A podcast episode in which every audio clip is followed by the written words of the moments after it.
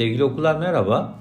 Bu haftaki e, yazımda geçtiğimiz günlerde kaybettiğimiz e, Türkiye Ordu Cemaati'nin e, efsanevi eski başkanlarından hatta tek onursal başkanlarından Ben Sion Pinto ile ilgili anılarımı ve en büyük olan özelliği olan etkileşim uzmanı bir karakteri sizlere tanıtmaya çalıştım. Yazımın başlığı aslında kendi kitabındaki e, başlığından e, bir parça esinlenilmiş. Kendisi anlatmasam olmazdı diyor. Benim başlığım ise yazmasam olmazdı. Bir iletişim gurusu Bensiyon Pinto. Yazıma kendi kitabındaki bir alıntıyla başlıyorum. Şöyle. Hasun Galip Sokak'taki Galatasaray Kulübü'nde antrenmandaydım. Ben de maç sonrası kramponlarımı çıkarmadan koridorda takır tukur yürüyordum. Aslında bunu yapmamam lazımdı ama soyunma odasına kadar bazen ayakkabıları çıkarmadan yürürdük. Büyükler de bir şey demezdi. Ayrıca benim gibi belki 10 kişi vardı o gün öyle yürüyen. Bir ara bir antrenör geldi. Şöyle dedi. Yürüme ulan burada bunlarla Yahudi. Çıkar onları. İkinci defa duyuyordum bunu hayatımda. Yahudi. Ayrımcılığın ta kendisiydi bu, ırkçılıktı. Onca genç defalarca yürümüştü o koridorlarda kramponlarıyla. Sadece bana yürüyemeyeceğimi söylemişti. Onu rahatsız eden kramponlarım değil, aslında Yahudiliğimdi. Duş aldım, giyindim ve kulüpten çıktım. Çıkış o çıkış. Galatasaray hayalim o gün orada bitti. Kararımdı. Akşamın o alaca karanlığının içinde eve yürürken bir başıma karar vermiştim. Gidecektim buralardan. Bu satırlar birkaç gün önce sonsuzluğa uğurlanan Türkiye Ordu toplumunun efsanevi lideri Bensiyon Pinto'ya ait. 2009 yılında kaleme aldığı Anlatmasam Olmazdı adlı çok derin, samimi itiraflarıyla dolu, lirik, edebi eser niteliğindeki otobiyografisinde anlattığı kendi gençliği bölümü.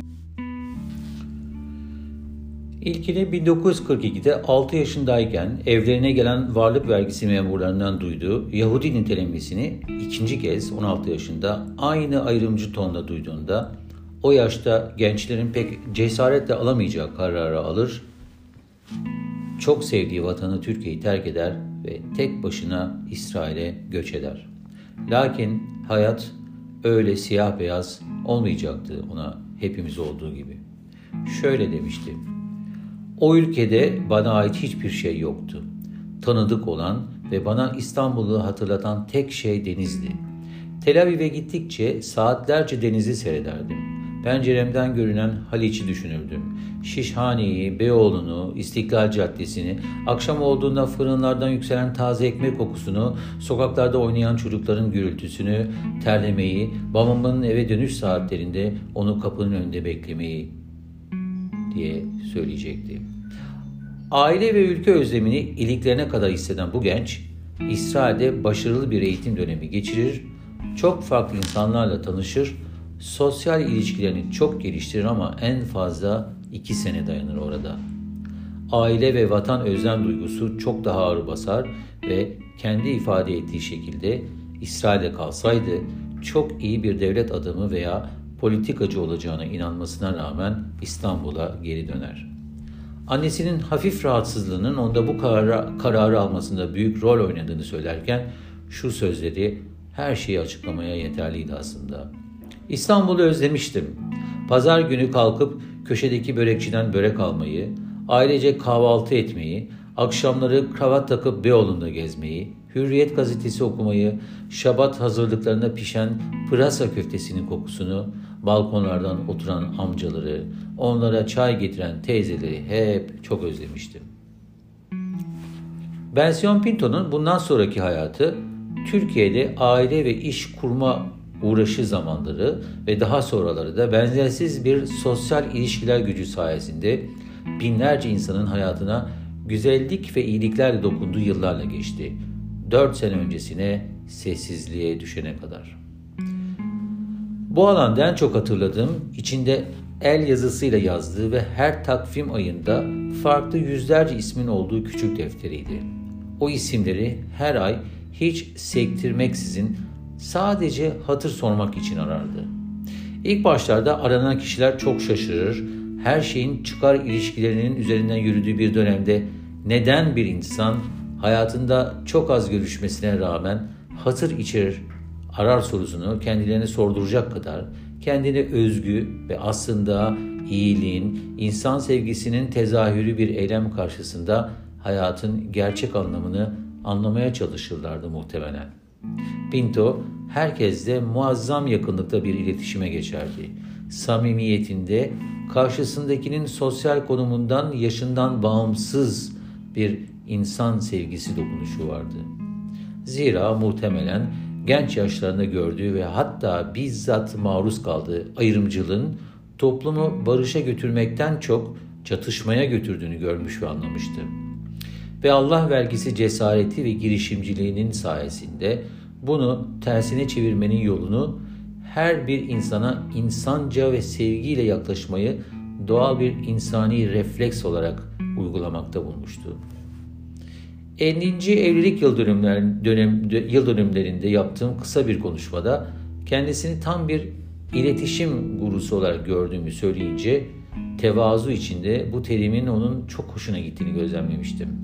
Evet, çok başarılı bir iletişimciydi ve bir guru düzeyinde Türkiye'de benzerine pek rastlamadığım bir iletişim becerisine sahipti. 1994 yılında Türk Yahudi toplumunun başkanı iken dönemin başbakanı Tansu Çiller ve heyetinin İsrail ve Filistin'e yaptığı tarihi resmi ziyarette de muazzam bir performans göstermişti. Gezinin başarılı geçmesi için çok çaba göstermişti.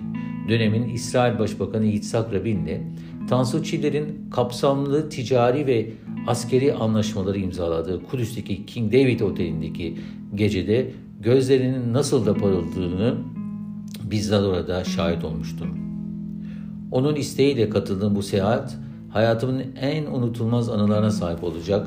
Birkaç ay sonra öldürülecek Rabin'i ve Gazze'ye giderek Yasser Arafat'ı bu kadar yakından görmeme ve Filistinli gazetecilerle büyük bir dostluk ve samimiyet içinde Gazze sahilinde uzun uzun sohbet etmeme vesile olan Pinto'ya hayatım boyunca teşekkür edecektim. Hayatını toplumsal barış adına bu kadar yoğun iletişime ayıran özel bir insanın birkaç ay içinde iletişimin olmazsa olmazı konuşmayı bırakıp sessizlik dünyasına düşmesi kendi içinde belki de çok anlamlı bir son yolculuğun başlangıcını ifade edecekti.